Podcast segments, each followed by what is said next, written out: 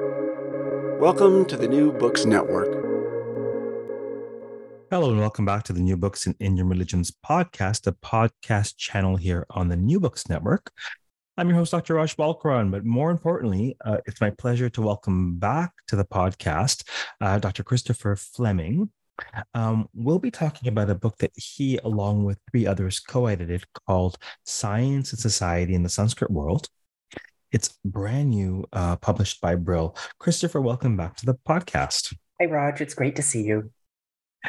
So you are currently a junior research fellow at Oxford, uh, which I failed to mention as I introduced you. Uh, but I wanted to say, uh, having taught at the Oxford Center for Hindu Studies, Continuing Studies for about three, three and a half years now, I had the good pleasure of finally visiting. You know, you know, we're in a different world when you can teach at a place and not be there physically. I finally visited it. Oh, I want to say two, three months ago, uh, after one of my retreats out in UK, and it is enchanting there. I got to say. It's very nice in the summer, in particular. It's not as nice in the um, the winter when it's all rainy. yeah. Well, thankfully, I was there at a nice time. Inspiring uh, buildings for sure. Um, so first, let's uh, let us perhaps uh, acknowledge uh, the the others uh, who um, made this work possible. So you didn't edit this alone, did you? No, thank God. Who helped you? uh, Vishal Sharma, one of my uh, cohort mates here at Oxford, and then Toke Knudsen, um, who is at SUNY Oneonta, um, and AJ Misra, who I was a Marie Curie Fellow in Copenhagen, I believe at the time. Um, but he just got a nice job. I can't remember where, um, but he's doing great. All very Fantastic. nice. And I am very grateful for their help. What was it like? What was it like with four of you co-editing? I just had my first co-editing um, gig. Uh, um, well, actually, no, I, I, co-edited some some some uh, conference proceedings, but they're a little more straightforward. Uh, but McComas Taylor and I co-edited this volume called um, "Visions and Revisions" um, in Sanskrit Narrative, mm. and hmm. there, there were I think 18 contributors. We didn't even, we didn't even plan that. Maybe the gods did. Uh, it'll be out very soon. But I have, you know, I it's the first time I really had this more extended, you know, multi-year co-editing project. So I wonder what was it like, given that there were four of you, and you know, what were, was there a particular division of labor, or uh, you know, let us peek behind the curtain a bit for the listeners. Sure. Um, the difficulty of editing in a festschrift for Professor Minkowski is that he's very good at many disciplines, and those disciplines are rarely mastered by any individual. So finding people who could cover articles on Jyotish Shastra, mathematics, uh, Ayurveda, Dharma Shastra, commentaries on various texts was very difficult. And it worked quite well for the four of us to have different expertise. I work on Dharma Shastra, among other things. Vishal's great at the Mahabharata. Toke and AJ are very much plugged into the exact sciences and Sanskrit and, and that very specialized kind of world. So it, it worked out well in the end, in that we all had areas of expertise that we could focus on, edit the articles for that, um, and try to make some kind of coherent unifying theme for the volume based on our own expertise. Mm. What's a festschrift? Uh, it's a collection of articles to celebrate the retirement of, of, of a prominent fellow in the academy. Um, and so it was very nice to do that for Professor Minkowski, who was uh, my supervisor, I think Toke's supervisor or co-author at some point, and Vishal's as well. It was a difficult task um, given the subject of the Festschrift, in that we had 17 articles on not 17 different topics, but essentially 17 different topics. Um, and, and we approached different presses, and, and, and has a Sir Henry Wellcome Asian series that's devoted to scientific treatises. And that seemed like a nice fit, but it was a bit of a challenge for us because they wanted us not to just have a series of articles celebrating someone who could work in different disciplines, but actually make some productive argument about the thematic unity of all these different things, um, which was not easy. yes, yes, yes. So, so many of our many of our listeners are actually um, colleagues uh, who would be, uh, at very least, vaguely, if not very familiar with the name Christopher Minkowski. Um, and for those who are listening who are beyond the academy, um, he is a towering figure in the field of, uh, when I say Sanskrit studies, because um, as evidenced by the wide array of papers and uh, the necessity of more editors, um, he is a true scholar. He's he. There is uh, probably not a branch of of uh, a genre or um, an aspect of Sanskritic culture about which he wouldn't know a great deal. So, just to contextualize it for the audience, and also to return to that important idea of a unifying theme. You know, I had this this this idea in the back of my brain. Uh, mm, 2019, 2020. I thought, you know, there is this uh, Purana Perennis publication in '93 uh, in the you know in the field of, of narrative studies, uh, Purana studies, you can say. Um, uh, it's about a generation. It's about time. We need something, you know, kind of to take the temperature. And of course, really, the the, the papers uh, in the the volume that I just co-edited are all about Sanskrit narrative, but really there's little else that unifies them. so I can see how such a wide range of studies would pose a challenge to well, how do we, you know, how do we brand this? How do we understand this as a whole? Why is the book called Science and Society in the Sanskrit world? Well, my own writing style, I suppose, is to pick two themes and then put it in Sanskrit so the first book was Ownership and Inheritance in Sanskrit Jurisprudence. The next book is Equity and Trusts in Sanskrit Jurisprudence. So it felt natural to select two essential themes and put it in Sanskrit, something which I suppose there's some, I don't know, intellectual value in simplicity, but but more to the point, I suppose. The, the series that we published in is a scientific series. There's a scientific element to many of the articles in the volume. And there's also a sociological or a sociology of knowledge element in many of the other contributions to the volume. So it, it seemed natural in that sense. The, the difficulty, of course, is that science is a, is a highly charged term historically and in, in the contemporary context, interculturally, all these things. And so I wrote the introduction. I, it fell on me to spend a couple of months doing that. Um, and I knew very little about the history of science. It was really fun to read about the intellectual history of science as a discipline and so in the volume, we use science in, in a couple of different ways. One is that knockabout sense of science. Is, let me just read a little quote because it's something easier to do that. So we use science in a twofold sense. The first is the common knockabout use of science as the rigorous, mathematically informed theorization of the natural world, the use of testable experimentation and empirical evidence, which of course is, is I think, what sort of every non-specialist would think of when they think of science math space empirical view of the world and, and to a certain extent that is is is what the Wellcome series is built for working on asian analogs to western science astronomical tables medical charts these kinds of things but it really wouldn't fit the full volume and so in a bit of my reading i discovered that well that modern notion of science has been deconstructed and problematized by many people uh, one of the arguments against it, of course, is that it's used as a, as a yardstick with which to wrap the knuckles of, of, of non Western communities. It was historically used in that sense to sort of separate the West from the rest. Or people would respond by saying, well, in China, there really was science in the modern sense in the Ming Dynasty or so forth. Um, and so we use that yardstick in a certain way to sort of peek at the normative scientific value of some of the articles. Barbara Sojkova has a great article where she reads some different Vedic texts with an eye to modern zoology to sort of figure out what are the classifications, the different kinds of cows. Or um, there's a great article on tetanus in the Atharva Veda by Elizabeth Tucker. So that that kind of thing. And, and of course, mm. Jyotish Shastra and Ayurveda that would be scientific in that sense.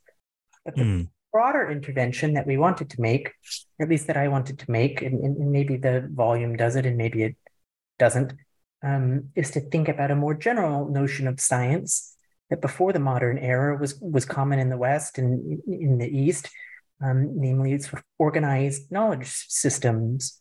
And for centuries, the medieval Latinate academies in, in, in, Christendom operated under a principle of the science of grammar, the science of arithmetic, so on and so forth. Um, and of course, theology was the queen of the sciences. And in that general sense, there's a great deal of literature where viewing science from that perspective really opens up new vistas for looking at non-Western scientific traditions. Um, so there's a whole bunch of, of, of, articles in our volume that use that are scientific in the sense that they follow um, emic Sanskrit theories of, of organized knowledge. And those are some of the best ones. I'd recommend to the readers Bob Goldman's very, very nice reading of, of, of various commentators' defense of, of, for example, the Pandavas at the court of Virata and the Virata Parvan, where he uses, where the commentators use a very intricate science of grammar to exonerate um, Yudhishthira and the brothers from the heinous crime of lying to one's elder. Um, so, so that's the intervention, and, and and hopefully it comes clear maybe in the introduction. And and if someone really does wade through all seventeen articles, they might get that sense that there's a unifying theme to. Indeed, and um, also this book is it, it the individual, uh, uh, the, the vast majority of the individual contributors. Well, well, they're all obviously brilliant, but the vast majority of them are quite distinguished in and of themselves and, and in their fields. And so, irrespective of waiting through the 17, this is certainly is a sumptuous buffet pending one's interests, where a dish or two might might do the job to sate one's intellectual curiosity or um, need for a literature review for a dissertation etc whatever that might be. Um, so perhaps we can talk a bit about the, the, the structure of the book. Sure. Tell us about the parts. Uh, the first part is vedic studies. It has four very nice articles in it. Barbara Sojkova, as I already mentioned before, a doctoral student of Professor Minkowski. Now she's a librarian at All Souls College, and I'm sure she'll do great things in the future. Has this wonderful article on the story of cows sacrificing. and, we get a sort of taxonomy of various uh, Vedic bovines using a mixture of sort of modern zoological science, but also careful philological reading of, of Vedic texts Elizabeth Tucker has this great article on um, tetanus in the Atharva Veda. She's got a great quote to the effect that despite the fact that people wouldn't have a microbiological explanation for why tetanus would happen, nevertheless, the, the Vedic rishis were able to do empirical observation and they make some comments in their healing mantras that reveal a genuine knowledge of, of, of, of tetanus. They wouldn't call it that, of course. Um, that, that, matches much of what we know today. Uh, Stephanie Jamison has an article on a Chui uh, formation in the Rig Veda, and while it's sort of locked in in technical philological vocabulary, the end result is that she uncovers basically a sort of slang formation in the Vedas, and we get a, a sense, I think, of the sort of living tradition of Vedic Sanskrit as a language, which all too often gets um, alighted in our hyper philological approach to things. So it's a very sweet insight into Vedic language and its cultural context. And then, of course, um, there's an article from John Lowe on the Rig Veda Padapata, which I'm not quite qualified to comment on, other than that John is an excellent Vedist and he does great work according to the system of the Rig Veda Padapata. And anyone who is interested in that subject would learn a great deal from it. Okay, so that is section one, part one, the Vedic world. Mm. Um, let's see. Why don't we uh, turn to part two then. Perhaps we'll do it because the papers are so rich, but there's so, there's such breadth. I think it makes sense to perhaps touch on each and say a word about each if we can. Sure. And so part two is um, astral and medical sciences. So this so, very technical section for which I am eternally grateful for Toke and AJ's editorial support. Uh, it's so technical. There are charts and graphs in the section, by the way. Are charts and graphs. um, so what to say? Do we just go one by one? Is that of, of interest, perhaps? Uh, yeah, I think I think we could. I think what would be great is if we said a quick word, just introducing the different topics, just so they know it's there, so they can look it up if they need it. Sure. Um, so talk yeah, go for it. Great bit on a Meru which is a, a diagram to, to solve mathematical problems. There was a time in Oxford when a, a very clever gentleman from India, I want to say one of the IITs, came into a Sanskrit class and posed some of these mathematical riddles. Arjuna fires five arrows every 10 seconds, and um, Karna fires so many back, and somehow it turns into a quadratic equation. And I, of course, was hopelessly lost. Um, but in that vein of, of literature, Takanori gives some different ways of solving mathematical problems, and, and they're very interesting, and and the and the charts are quite nice. It was a little bit beyond me and my limited mathematics, um, but if that is a genre that appeals to you, it, it is absolutely. Mm. Okay, and so our the next chapter, you could just you could just maybe say the name of each author and the title, and then if you wanted to make a comment, you can just to give them a sense of the range in this section. Um, so Setsuro Ikeyama's essay examines Nilakanta Somayajan's 15th century Jyotirmimamsa. Um, I'm afraid it is also beyond me, other than to say there's a whole volume of Jyotish Shastra literature that's devoted to the Mm. reconciliation of various schools' approach to Puranic cosmology. Mm. Um, reconciling them requires mathematical aptitude that I don't possess. Um, Perhaps we can eh, perhaps we can say a word we can say a word about uh, why Jyoti Shastra. What was uh, Minkowski's influence? Oh, um, well, Minkowski's once worked at Brown University with David Pingree. Mm, Of course, is, is the most famous Jyoti Shastran of them all. And as I understand it, his interest in the Mahabharata came from an investigation of Nilakanta's commentary on the Bhishma Parvan of the Mahabharata, where there's a great deal of cosmological analysis. Um, and I know there are various competing schools of, of, of Puranic and, and Jyotishastric thought about how the universe operates. And reconciling those systems requires a great deal of ingenuity. Um, and, and my understanding is that even today, the pundits work very hard to make the cylindrical systems um, work very well in India. And my hat is off to them because these are very much beyond me. So yeah, the, these are very much technical articles for those interested. We'll just mention the title and the top and or the topic and the author, and then Oh, we'll move yeah, on to yeah, the, yeah. the next section. Yes. sure.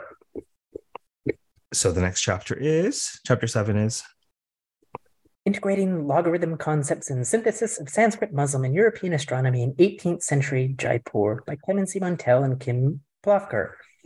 It's a great article in um, what is it? Jai Singh of Jaipur was trying to impress the Mughal emperor. He wanted to create a harmonized view of, of, of trigon- trigonometric tables for various cosmological phenomena.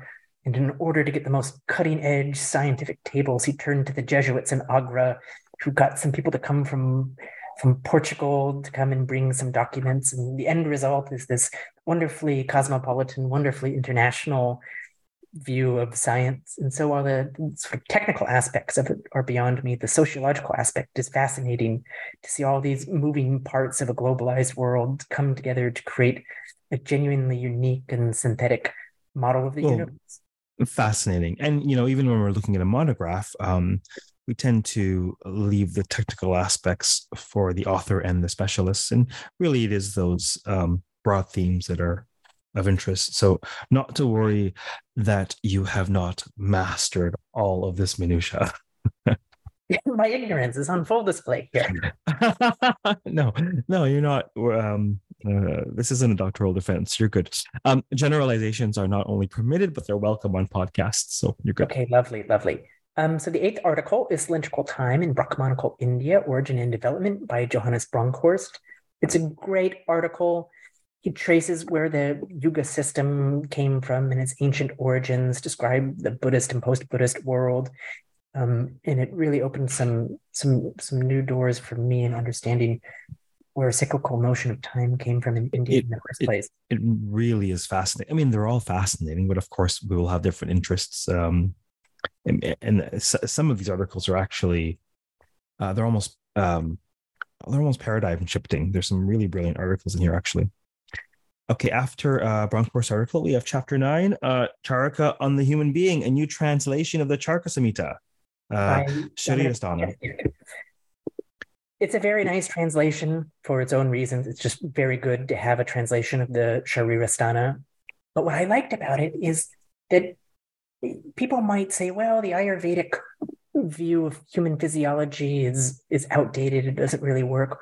But it bears a great similitude to say William Harvey's investigation of the human heart in an Aristotelian model that that early modern or even medieval views of the human body had a philosophical basis and that people could be a forerunner for modern physiology without sharing the same i don't know metaphysics or something as, as a modern Mm. physician or something at a research institute would have which is really Yes. really fun to see that. Um, and and um, what's fascinating about Ayurveda is that uh, modern Ayurvedic um, doctors, particularly in the West, they're actually trained uh, as medical doctors typically, and it's not that they would defer to the subtle um, philosophical or metaphysical um, aspect of self.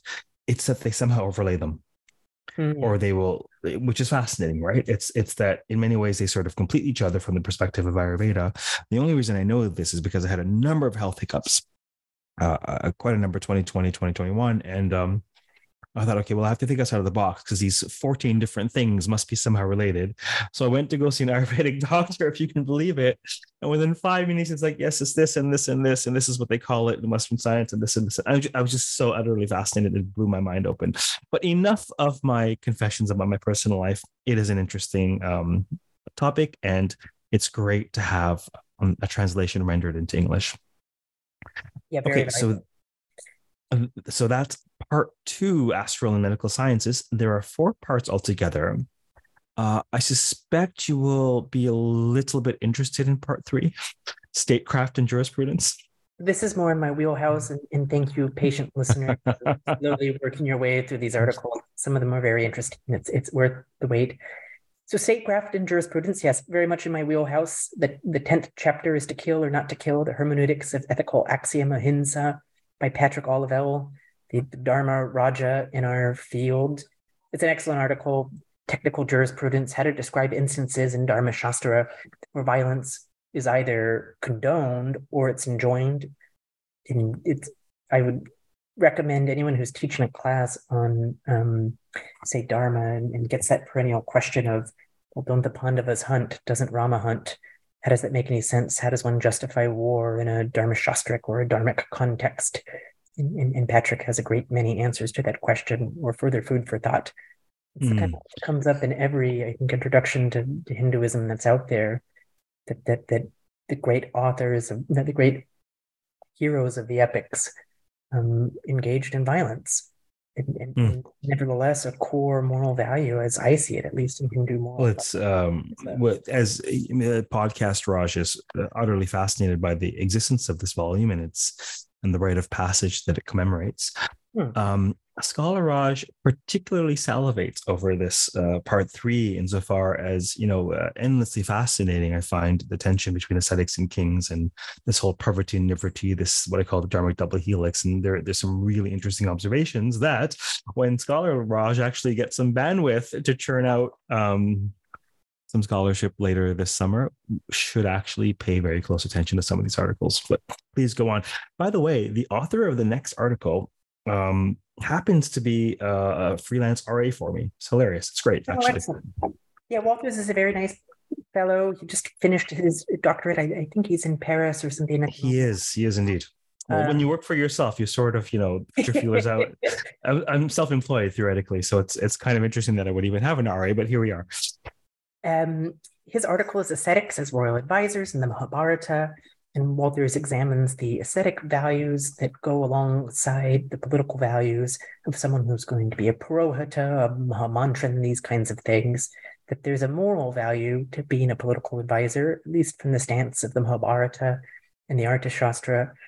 And, and when we pick up books, you know, um, Chanakya for business or something like this, kind of thing I see on the train in India, it's, it's good to remember that that even sort of political instrumentality in ancient India, in, in Shastra and in epic, was measured by moral considerations. And, and Walters does a very nice job of, of bringing that element to light, that we shouldn't be too quick to embrace the Machiavellian tendencies of Kautilya or his adaptation in the Mahabharata, that, it, that people should be moral.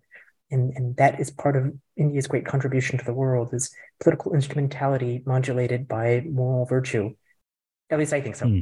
And Walters, I think, makes a compelling case as well for that. Well, I, I would definitely be inclined to agree. Whether I agree or disagree is neither here nor there, and I actually rarely share my personal opinion on the podcast. but you know, I, but but I but I, I without question, um, I mean, my personal opinion on the scholarship. I share my opinions all the time about Hindu studies and and life in general. But but my job is just to look at the scholarship um, and highlight it.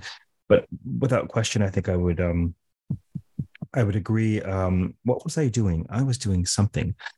Uh, oh, I was doing an article for the International Society for the Red Cross, and they're really interested in cross-cultural views on, uh, you know, it, it's their job to sort of um, to work out uh, international humanitarian law, right, which, which strives to reduce harm wherever possible during armed conflict. And so I did a couple articles um, with them on sort of um, Hindu approaches to violence and and the whole just war um, angle. And without question, over half of the the article is Mahabharata, just to share that this is sort of foundational classical Hinduism. This is the integration of, uh, of the Vedic and the sort of the ascetic world. And yes, you have Kautilya, of course, and that's important. But that's more of an app in this greater operating system that the you know the Mahabharata, I think, very consciously is trying to to work out. So I'd be inclined to agree. But what do I know? well, power without virtue is a very dangerous thing, and it has been that way. I'm assuming across cultures and time. Yes, indeed. Shall and, I move uh, on? Yeah, please. The twelfth chapter is from Frederick Smith. Um, real settlement in constructed wilderness, Grama and Aranya revisited. He takes a um, almost psychological perspective of the wilderness and settlement and looks at various healing shrines that he's visited that are associated with the cult of Draupadi and the Pandavas, it's absolutely fascinating if you're interested in the lived reality of the Mahabharata in, in sort of real India, not just a textual universe that, that a lot of philologists inhabit. It's very nice. It's, it's very fun. And it gives a sense beyond sort of the technical Shastric categories of, of, of forest and wilderness and settlement and so forth into their psychological realms, which which I think people would really enjoy. Mm they have an interest in folk healing and so forth. Great. And now that brings us to the fourth and the final section of um, of this collection, which is called Sanskrit Intellectuals and Their Communities. Oh, I'm, I'm terribly sorry, Raj, but the last article in this section. Oh, pardon me. There is oh, one more. He's such a nice person and so accomplished that it would be wrong not to talk about his contribution. I'm, I'm sure he's lovely but he gives hmm. a chapter called, I'm just getting the table of contents out, Forest People in the Kautilya Shastra. Um, it's a very nice technical look at the categories of, of forest people, Atavis, um, in the in the true political science of Kautilya. And it's quite interesting to see how the forest had dangers, but also benefits, not in the psychological sense, but in the political sense how forest people could be valuable to use against a rival king. You organize the forest people, and if you're interested in the Arthashastra, it's very good. So to give Thomas his due, that is absolutely. Um, and now, part four: Sanskrit intellectuals and their communities. So this is our um, society aspect, I suppose. The sort of the bulk of the sociological work or the sociology of knowledge happens here. My favorite article from the volume is the 14th chapter, Guardians of Truth, Commentarial Interventions in Support of the Heroes of the Sanskrit Epics. Um, it's fantastic. It's just fantastic. Bob Goldman does great work on everything, but this one he hit out of the park. And it's wonderful to see Nilakanta defend Yudhishthira and the brothers and Draupadi when they, from my perspective, boldly lied to Virata. How could they not? If they said who they really were when they introduced themselves, the, the, the gig would be up and they would be back into exile. But there is a very strong moral sentiment against lying to one's elders. So how could they possibly be moral paragons and at the same time make blatant lies? And the answer, I guess, if you're and the answer is commentary, is you use an intricate series of rules of interpretation to make their bold statements that seem to be saying one thing actually say something else. So that I suppose if if poor Virata only hears the, the, the easy understanding of what they are saying, they can't be at fault. And that our Pandavas are virtuous in the sense that they care so much about not lying that they speak in a way which both tells the truth and conveys on a superficial level to their audience something that is not the truth. And it's very sweet. And, and, and Nilakanta does a great job of doing this. And, and yes, it's fun to see sort of commentarial virtuosity, but it's even better to see it in the service of a moral value that I think we all more or less share. Um, well, Satya and Ahimsa are typically the top two when listed among the five uh, ascetic precepts. Um, now, the next one is a chapter called Disruptive Readings Sanskrit Literary Commentary as Translation by Deven Patel. What does he say? So, Deven's a great Alankara Shastra scholar, among other hats that he wears, um, and gives us a sort of phenomenology of various kinds of commentary. And that's great and very useful for anyone who's working sort of in technical literary studies. But the beautiful takeaway from it, particularly in relation to the volume being for Professor Minkowski, is that he's able to give us a sense of Nilakanta as an individual based on that typology of commentary. So it sets Nilakanta apart. What makes him unique as a scholar individual who lived in time and place is that he has a voice of his own as a commentator. And, and it might be harder to recognize that if we didn't have a good language, a good terminology of different commentarial moves that one could make. And, and once you have that terminology, it's easier to see what makes Nilakanta Nilakanta. Um, so it's it's lovely, absolutely lovely in the technical sense of let's learn more about commentary and the language to do it, but even more so in the ability to look at individual commentators and see what makes them tick. And that goes right back to science and society. That when we mm. are aware of the science of grammar and logic and astronomy, it helps us see the social worlds of the individuals who operated in those disciplines. Fascinating. The penultimate chapter is uh, by Jonathan Duquette. It's called Debating God in the Delta uh, Trimurti, Transcendence and Hierarchy in Late Advaita Vedanta. Jonathan's an excellent scholar of Vedanta and the social history of various Vedantins. He has an excellent uh, monograph that came out on Apayadikshita. And Apayadikshita is one of my favorite intellectuals in Indian history because he was ferocious in wit, detailed in logic, and, and incredibly influential um, to pretty much every scholar nowadays. If you're interested in debates about Ishwara in Vedanta, you couldn't be happier than reading this chapter. It isn't my cup of tea, I, I would say, um, but but it is extraordinarily detailed. The, it was the most difficult chapter in the volume to index because there's so much information that you know indexing one page of it took half an hour as a thing like this. So if you're interested in that kind of aspect of Indian intellectual history, I couldn't recommend it more highly. And last but certainly not least, um, chapter 17, uh, um, Gotmai's Suit, uh, a Brahmin woman of property in 17th century Western India. It's a nice end to the volume. It's a look at, at, a, at a poor lady in, in, I believe, the 18th century in Maharashtra. Sorry, Polly, if, if I got the details wrong here. Um, who, by virtue of being a woman, found herself with some disabilities in seeking to get the legal claims of her family. There was a murder. One of the Desha Kulkarnis got replaced by sort of a ruffian ne'er do well who's taken the money. And to get the position back into the hands of a different member of her family, she had to go to the temple. And that got the attention of the local magistrate who finally intervened. And it gives a sense of, in a world governed by Dharma Shastric norms, being a woman can be difficult. It often was.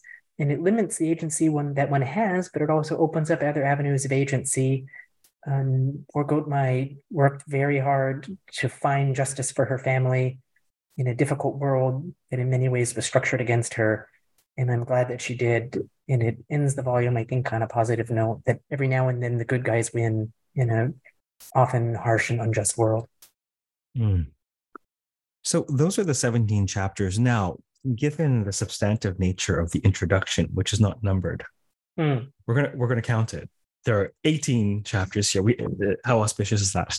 Um, eh, but before the 18 uh, chapters, uh, there are a couple of reflections on Minkowski. We want to say a word about, you know, maybe just uh, for the listeners, maybe just a brief sketch of his journey or uh, as a scholar, you know, where he was studying, you know, what kinds of things he, he got up to. How's that?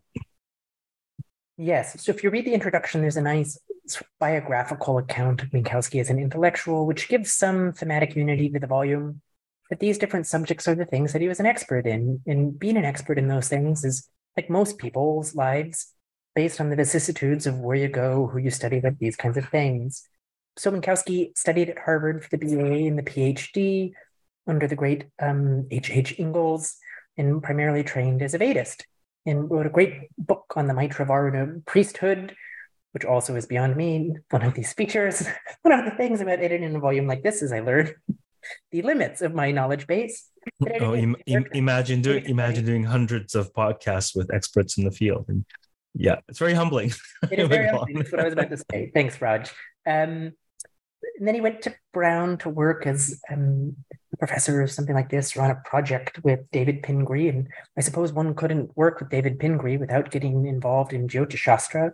As I mentioned before, working in Jyotish Shastra, there's a commentary from Nilakanta and the Bhishma Parvan that involves all kinds of Puranic cosmological things, Jyotish Shastra elements, um, and, and that got him into the Mahabharata. And of course, Nilakanta also has a great deal of Vedantic commentary on the Mahabharata and individual standalone Vedanta treatises. And that got Minkowski into that. Um, I feel like I've covered all of the disciplines. Perhaps I've missed one. But, you know, while that sounds extraordinary, while it sounds uncommon now, I suppose, that, that people wouldn't operate in all these different disciplines, that used to be the sort of standard Panditic approach to the world, that you could operate in all these different things. And the great intellectuals in Indian history, at least in Sanskritic history, were polymaths to an extent. And maybe that's because the disciplines at the time weren't as developed as they are now. Maybe it's easier to have felicity in different disciplines when those oceans or lakes or ponds. But it gives an appreciation, at least in the modern sense, I think, for what knowledge in India would have been like in the early modern period or in the ancient period, where people really did write you know, and had I don't know Manu memorized by heart and had all the Paninian sutras, and I, I, doubt we're ever going to live in an age like that again. But it's nice to see an anachronistic representation of that um, in the Festschrift. Mm. It's a beautiful, beautiful idea. And it seems that we are in the information age where information is readily available to us. And yet, you know, perhaps we are wise to um, learn more about how to process that information, uh, really, you know, uh, information or, or, teachings about the human experience, you know, and so I can't help but infer that um, someone such as Minkowski, who have has studied such different branches of knowledge in a particular culture, um, what he's afforded is really a rounded perspective of the human experience, at least as articulated in ancient India, but nevertheless, right, uh, various uh, faculties uh, of human awareness and ingenuity that he has access into when he imagines it really gives him a sense of peopleness, if you will. I think it's a wonderful sentiment, Raj. And as we're coming to the end of our time, can I just say unreservedly thank you to everyone who contributed to the volume. It took us some time. There were various snafus as it went along, but uh, basically everyone stuck in there. And the end result was something that I think was nice in its own right as a gift to a teacher and mentor and colleague, but also a nice contribution to the field in various ways. And I hope that despite the enormous price of 150 euros or whatever it is, that people will either buy a copy or find a PDF and take the time to read it because I think they might enjoy some bits and bobs, if not the whole thing. Fantastic. Well, thank you very much for appearing on the podcast today. It's great to see you again, Raj. It's always nice to see you. Thank you so much. Indeed, indeed. For those listening, we've been speaking with uh, Christopher T. Fleming, who um, is one of the four editors of a brand new Brill publication, Science and Society in the Sanskrit World. Um, until next time, um, keep listening, uh, keep reading, and keep contemplating all things Sanskrit. Take care.